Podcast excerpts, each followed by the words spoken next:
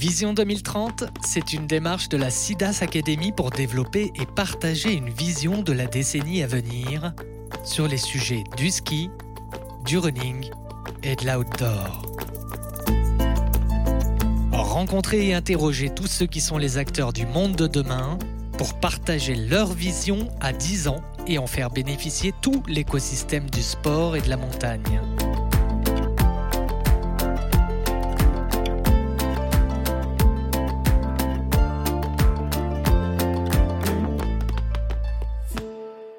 Bonjour à tous. Eh ben aujourd'hui dans Vision 2030 de la Silas Academy, on est avec euh, Xavier Gallo-Lavallée, le fondateur et président directeur général de MND. Et j'ai un vrai bonheur à le faire ce matin avec euh, Xavier parce que quand on pense le ski et la montagne en 2030, c'est une évidence euh, d'être avec MND. Bonjour Xavier. Bonjour François. Super, merci beaucoup d'être avec nous. Eh ben écoute, on commence direct dans le sujet.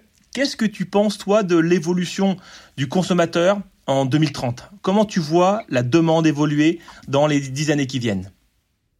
Bah, on se rend compte en effet que la demande des consommateurs a déjà fortement évolué ces, dernières années avec un phénomène qui a, qui a forcément accéléré, euh, qui est la crise euh, sanitaire que l'on vient de que l'on vient de traverser.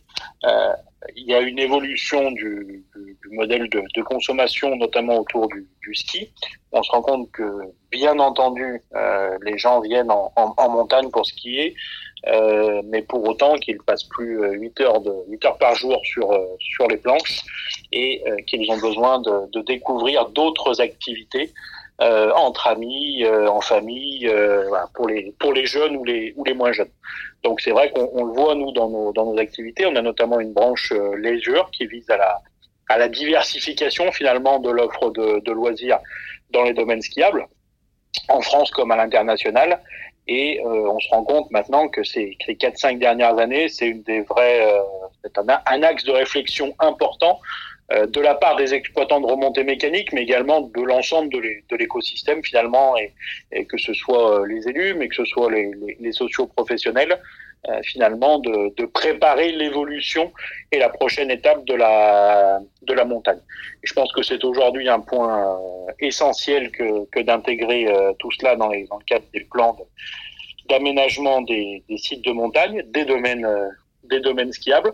Aussi bien, on le voit dans le cadre de projets euh, qu'on peut développer euh, à l'étranger, qui sont des projets finalement de création de stations euh, depuis depuis rien, où dès le départ elles sont aménagées et pensées sur une approche. Alors on dit souvent quatre saisons. il faudrait que si on arrivait déjà à faire deux belles saisons, ce serait déjà une belle une belle évolution. Mais également sur tous les pays matures de ski. Hein, on pense bien entendu à à, l'Europe euh, dans l'arc alpin, euh, mais également euh, la Scandinavie ou, l'Amérique du Nord. Aujourd'hui, on a des, des, projets de diversification dans tous ces sites. Alors bien sûr, on n'est pas les seuls. Il y, a, il y, a, également beaucoup de choses qui se sont passées ces dernières années, qui continuent de se passer autour, par exemple, de l'activité aqua, aqualudique.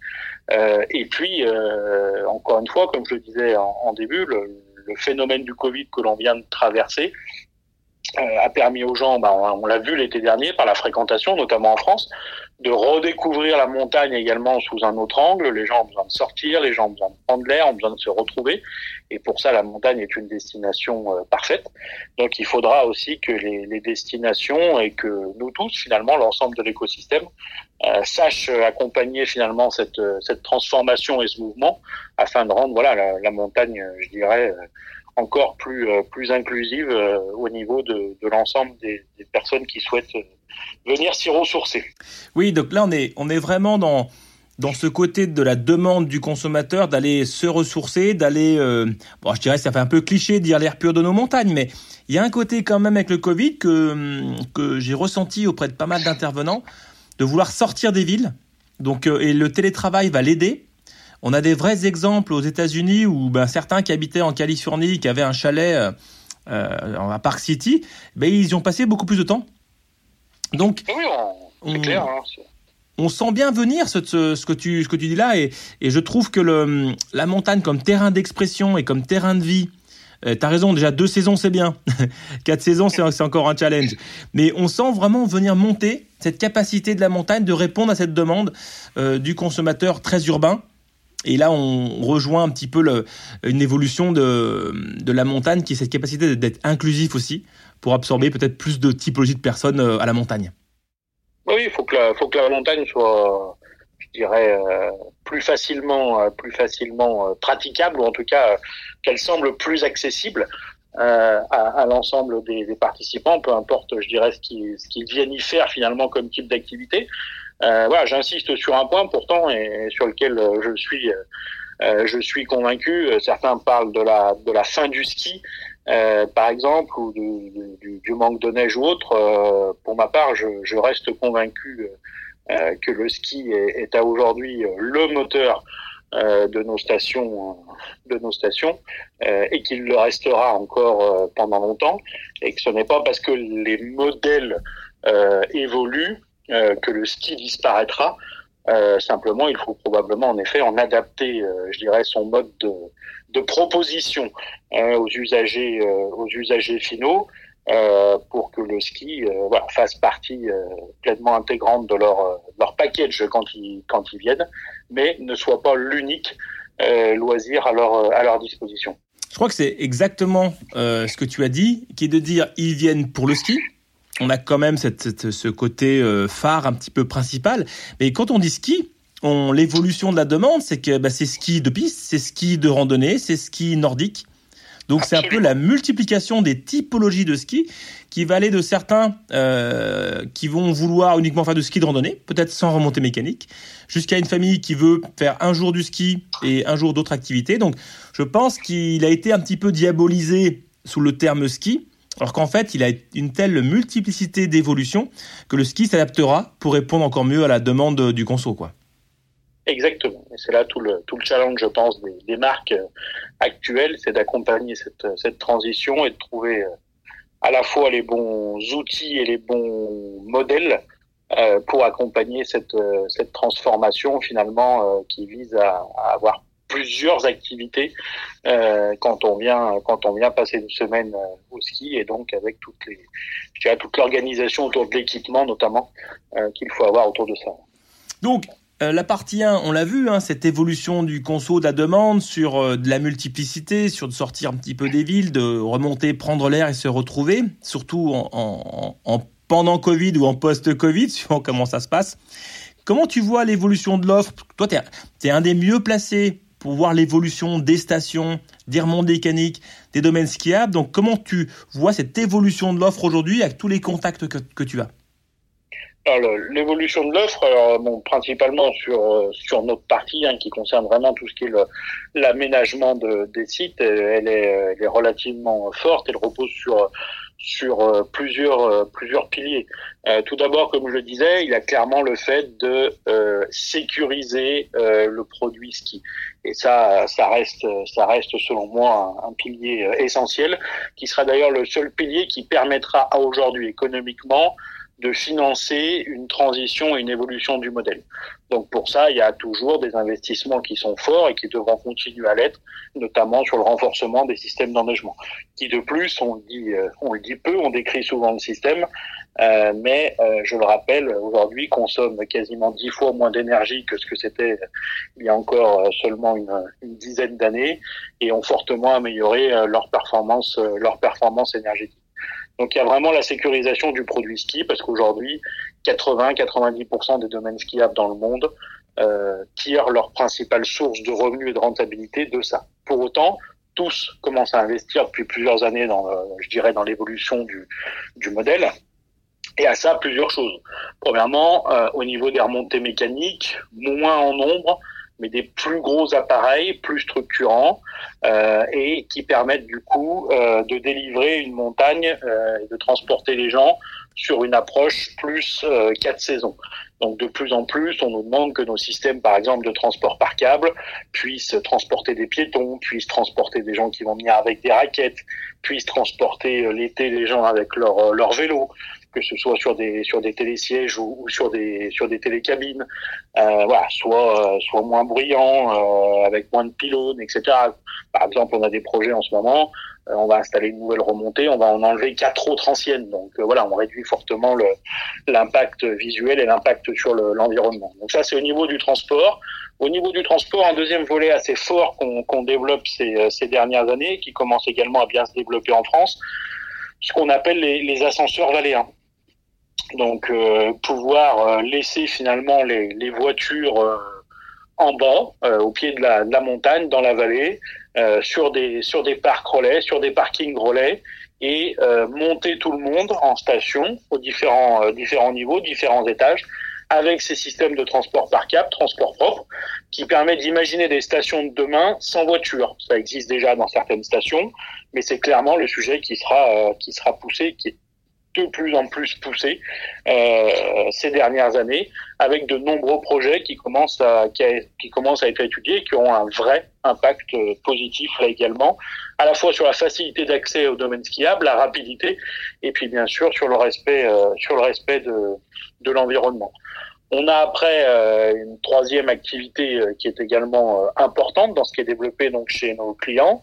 J'en parlais, c'est la diversification de l'offre de, de, loisirs. Donc aujourd'hui le ski comme élément central pour faire venir les gens, et après autour le besoin de proposer une offre finalement globale euh, qui permettra de répondre à toutes les attentes. Alors dans l'offre globale, il y a évidemment du loisir, mais pas que. Il y a tout ce qui est plaisir. Euh, les stations qui développent fortement leur offre dans la, dans la gastronomie, dans les activités euh, aqualudiques, dans les activités euh, de pleine nature. Et nous, par exemple, nous intervenons sur les activités plus à sensation, de type tyrolienne géante, euh, luge, luge quatre saisons ou, ou d'autres activités de, de ce type. Et ça, c'est également quelque chose qui est fortement euh, pris en compte. Avec ce qui est intéressant, c'est que pour des stations qui ont commencé à faire ces choix d'investissement il y a quelques années, des modèles économiques qui commencent à amener ces activités vers la rentabilité. Euh, et donc ça, c'était pas le cas hein, quand certains ont eu le courage de, de faire ces de faire ces choix. Euh, c'était clairement des, des choix d'investissement. Et aujourd'hui, euh, les clients se rendent compte que, bah oui, avec une fréquentation euh, l'été qui, qui arrive à, à augmenter euh, progressivement, les choix qu'ils ont faits dans ces investissements leur permettent de commencer à, à minima à amortir ces investissements et ils en sont convaincus et, et, nous aussi à en tirer une, une profitabilité qui permettra d'autres investissements euh, dans le futur sur l'ensemble de ces sur l'ensemble de ces euh, de ces sites. Et puis bien sûr le, le dernier euh, le dernier volet, j'en parlais tout à l'heure, on était sur la première question, on parlait d'une montagne plus accessible, une montagne plus plus inclusive, euh, le domaine de la de la sécurité euh, qui tend toujours à se à se renforcer aussi. Euh, voilà, pour que les gens euh, viennent en montagne en toute confiance. Alors ça reste évidemment et ça restera toujours euh, une activité de, de loisir, de plein air, avec euh, avec sa part de, de, risque, comme toute activité de ce, de ce type. On n'est pas dans un dans un parc d'attractions, c'est très clair. pour autant, là aussi, les, les évolutions régulières des normes de sécurité, aussi bien pour les équipements des usagers que pour les, les infrastructures et autres, montre que là aussi, voilà, on a, une montagne qui est de plus en plus accessible, qui est de plus en plus, de plus en plus sûre. Euh, et ça aussi, c'est une évolution du modèle qui est importante, parce que la nouvelle finalement euh, type de, de, de, clientèle qui vient en station, on parlait d'une population plus urbaine qui vient, qui découvre finalement la, la montagne euh, sous un autre angle.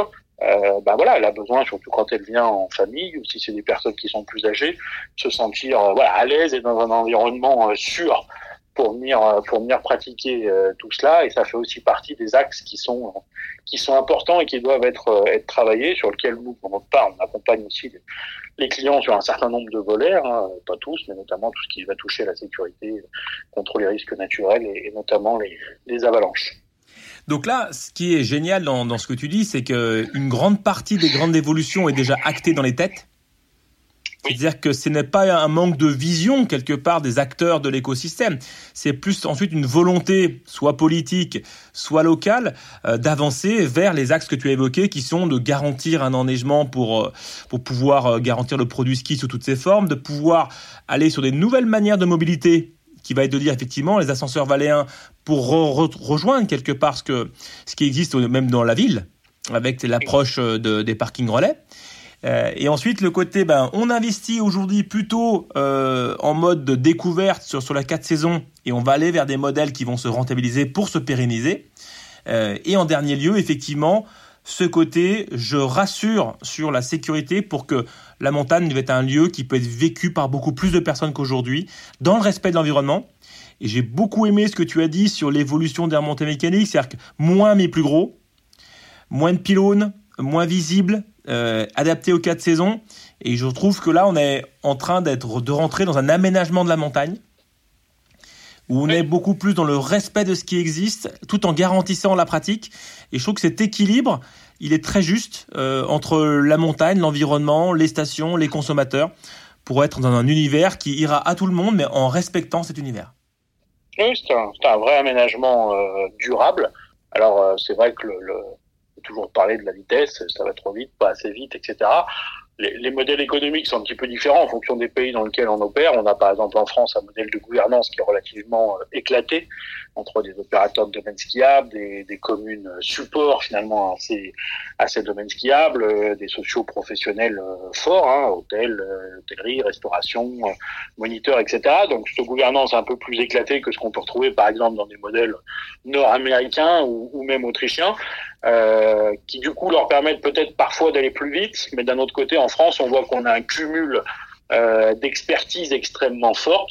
Et donc, euh, bah voilà, une fois que l'ensemble des forces en présence ont, réussi à, à s'aligner, bah finalement, c'est l'ensemble qui, qui déroule. Parce que, évidemment, tout ce dont on parle ne peut marcher que si l'ensemble de la chaîne de valeur pour le client final est strictement aligné. Je pense que le plus gros challenge aujourd'hui, c'est pas un manque de vision, c'est vraiment d'arriver à aligner euh, l'ensemble des parties prenantes finalement pour que le client final bah, s'y retrouve bien. Si vous venez en station en été, mais que les magasins ou les restaurants où il n'y a pas de moniteur pour accompagner les loisirs, où il n'y a pas d'offre de, de, de, de, logement, où les remontées mécaniques ne sont pas ouvertes, etc. Euh, évidemment, ça peut pas marcher ça ne peut marcher que si le client final s'y retrouve et que n'importe quel moment de l'année où il vient, bah, il a de quoi répondre à son besoin euh, sur l'ensemble de, je dirais, de sa, de sa demande.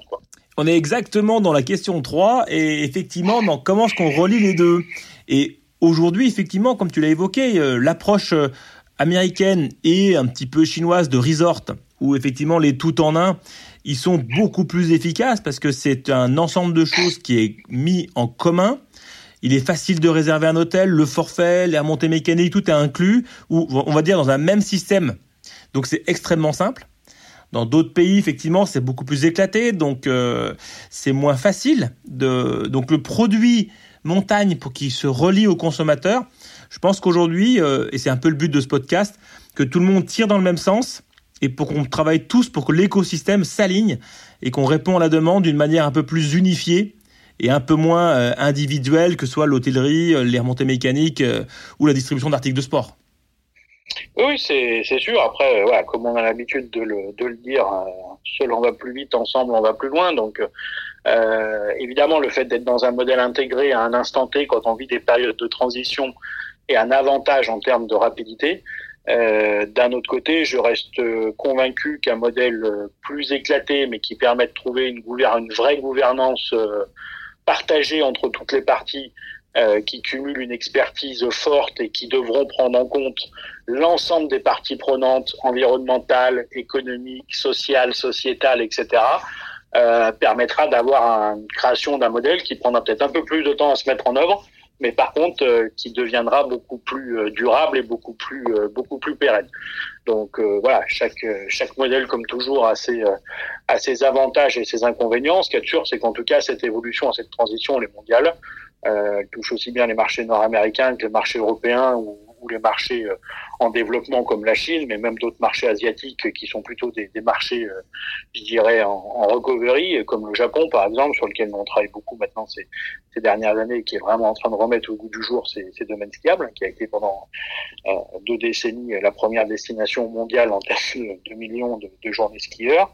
Euh, donc voilà, aujourd'hui, il n'y a pas de, je dirais, il n'y a pas de doute ou il n'y a pas de débat sur le sur où est-ce qu'on doit aller. Évidemment, il y a du débat site par site sur comment on y va. Et ça, jusque-là, ça me paraît des discussions qui sont qui sont saines. Je pense que, que tout le monde a la même envie, qui est de, faire perdurer nos, magnifiques sites de, de montagne, de prendre en compte euh, les impacts environnementaux, euh, voilà, tout en étant capable de préserver de l'emploi euh, dans nos montagnes, dans nos, dans nos vallées, voilà, pour les, pour les générations actuelles et, et les futures, comme ont su le, le faire nos, nos prédécesseurs. Donc ouais, mais ça c'est la géniale bonne nouvelle qu'on va partager auprès de tous, c'est que la vision elle existe, les possibilités elles existent, il n'y a plus qu'à mettre en ligne tout ça et, d'y aller euh, franco, tous ensemble sur, sur deux modèles, hein, le modèle intégré et le modèle euh, plutôt éclaté, mais qui effectivement sous une bonne gouvernance et avec du temps euh, peut être plus résilient encore par sa diversité. Bon, ça c'est cool.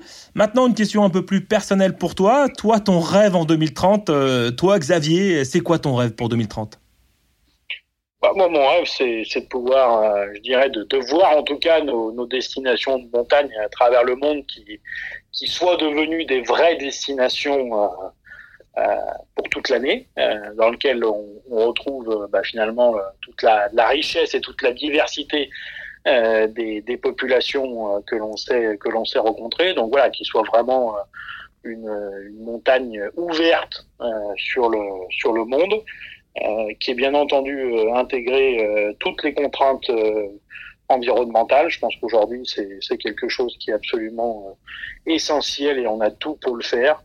L'aménagement et, et, le développement ne doit pas s'opposer euh, au respect de, l'environnement dans un sens comme dans comme dans un autre. Les bons équilibres doivent être euh, doivent être retrouvés et, je pense que là-dessus on est sur la bonne qu'on est sur la bonne voie. Donc euh, voilà une montagne euh, plus accessible, une montagne euh, plus sûre, plus ouverte.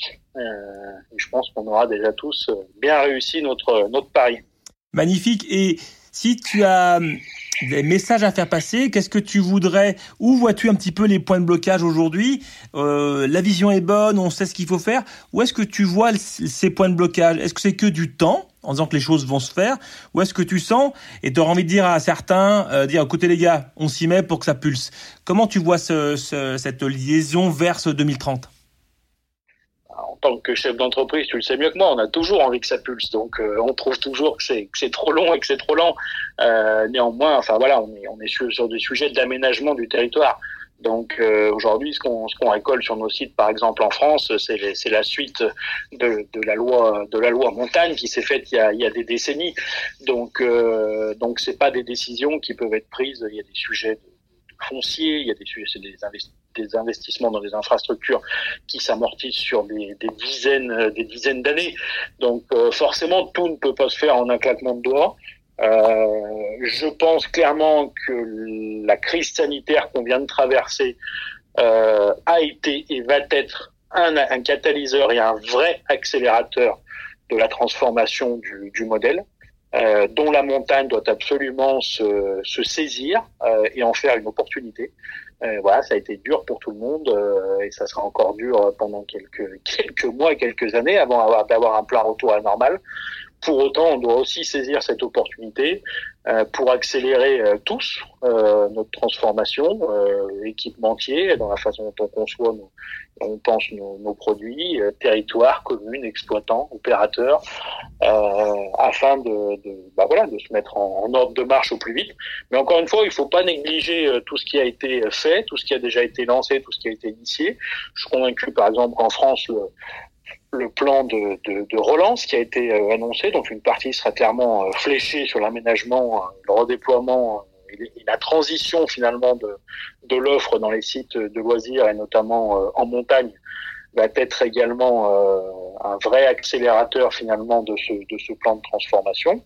Euh, voilà, et puis euh, n'oublions pas que, que l'on a des bases euh, solides, que l'on a par exemple en France parmi les plus beaux, les plus reconnus domaines, domaines skiables et, sites de montagne.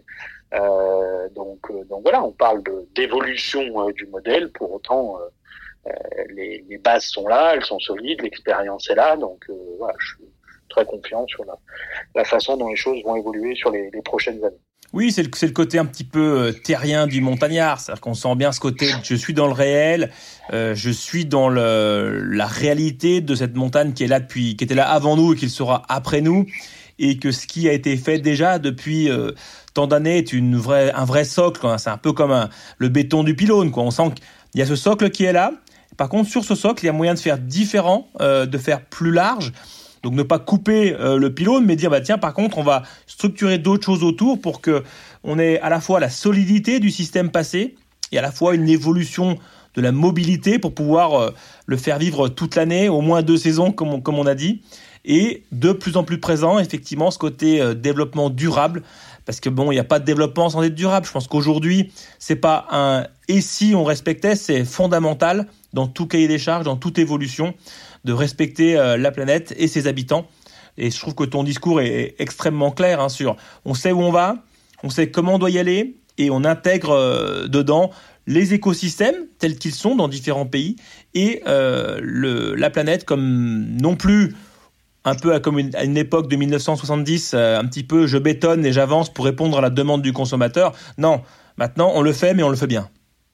Exactement, on le fait, on le fait bien, on le fait de manière mesuré et mesurable, parce que c'est clairement aussi aujourd'hui ce qu'attend le, ce qu'attend le consommateur. Donc, euh, donc c'est sûr que ça doit être, ça doit être fait ainsi, mais encore une fois, je, je pense que les tendances sont, sont bien amorcées. Alors là aussi, hein, il y a des sujets culturels euh, par pays, par région, euh, qui font que les, choses avanceront plus ou moins vite par rapport aux demandes, aux demandes locales. Euh, mais, mais en tout cas, la démarche a été, je dirais, bien amorcée. Super Xavier, bah écoute Xavier, merci beaucoup. Hein, on, a, on a vu un petit peu cette évolution du conso et de la demande. Euh, et que le Covid, je pense, va amplifier et que la montagne devra y répondre, ou peut y répondre, par rapport à ses, besoins. On a vu la liaison des deux, hein, comment on peut relier cette offre à cette demande, parce que la montagne 4 saisons, ça fait longtemps qu'on en parle quand même euh, dans nos stations. Et par contre, il faut passer la vitesse supérieure avec la reconnaissance que des systèmes intégrés pourront aller plus vite, pour répondre à cette demande. Des systèmes éclatés, moins, mais peut-être plus résilients. Et ensuite, tu as bien évoqué tes rêves un petit peu pour la, la, suite, de rendre cette montagne plus accueillante, plus sécurisée, plus quatre saisons, plus ouvert aussi à, à, je dirais, à soi, à une population plutôt urbaine ou même plutôt senior. Et je crois beaucoup aussi que cette démocratisation de la montagne, euh, elle apportera beaucoup euh, en enrichissement des personnes. On est d'accord. C'est-à-dire qu'on a ce côté euh, très urbain. La planète, elle s'urbanise. Hein. Ça, c'est une tendance de fond mondiale dans tous les pays. Et je pense que le fait que les gens aillent à la montagne, euh, font du ski, c'est un enrichissement pour la planète parce qu'on pourra encore mieux passer le message de développement durable. C'est évidemment hein, tous ces sujets qui doivent être, euh, être pris en compte et intégrés. Et c'est là où je pense que l'approche de la montagne par rapport aux produits ski ou aux produits station, si on se met sur un terme marketing, il ne faut pas négliger aussi que c'est un message fort et qui est de dire quoi de mieux que de vivre le développement durable que d'aller en station. Et moi, je crois aussi à, une, une, mission que les stations du monde entier peuvent prendre avec eux, qui est de dire venez chez nous, venez faire l'expérience de la montagne, et par cette expérience, je pense que ça peut forger également une meilleure approche et une meilleure notion intuitive du développement durable, donc je pense qu'au-delà d'avoir un produit ski, un produit station, je suis convaincu que la montagne a un rôle à jouer dans l'accélération des consciences euh, sur le développement durable. Oui, bah la, montagne a toujours eu, euh, malgré les critiques dont elle a pu, euh, faire part de nombreuses fois, je pense que ça fait partie des, rares territoires qui ont toujours su déjà intégrer la préservation de l'environnement. Euh, et non pas euh, uniquement sous la contrainte réglementaire comme certains auraient pu le penser, euh, mais bien parce qu'il faut quand même se, se rappeler qu'avant tout, les premiers aménageurs des sites en montagne, c'est ceux qui vivent là euh, depuis des générations et qui vivront là encore pendant des générations, et que évidemment une de leurs préoccupations majeures, c'est de préserver le, le, merveilleux environnement dans lequel ils vivent et ils travaillent tous les jours. Et ça, tu vois Xavier, moi je trouve que c'est un point qui, qui est que je trouve un petit peu négligé qui est cette importance, euh, on va dire, des personnes qui vivent en montagne et ceux qui y viennent, de l'évolution des consciences et qu'on peut on peut contribuer à une amélioration, je pense, des consciences sur l'environnement. Et il a été la montagne a beaucoup été décriée un petit peu sur ce côté un peu Disneyland, resort, remontée mécanique. Et je trouve qu'il n'a pas été assez mis en avant ce qu'elle apporte derrière sur l'évolution des consciences, sur ce côté aménagement du territoire dans le respect et je trouve que là, il y a un petit point à pousser pour tous, qui est de dire venez, on vous en fait l'expérience et je pense qu'on contribuera tous à un monde meilleur en ayant vécu une expérience montagne.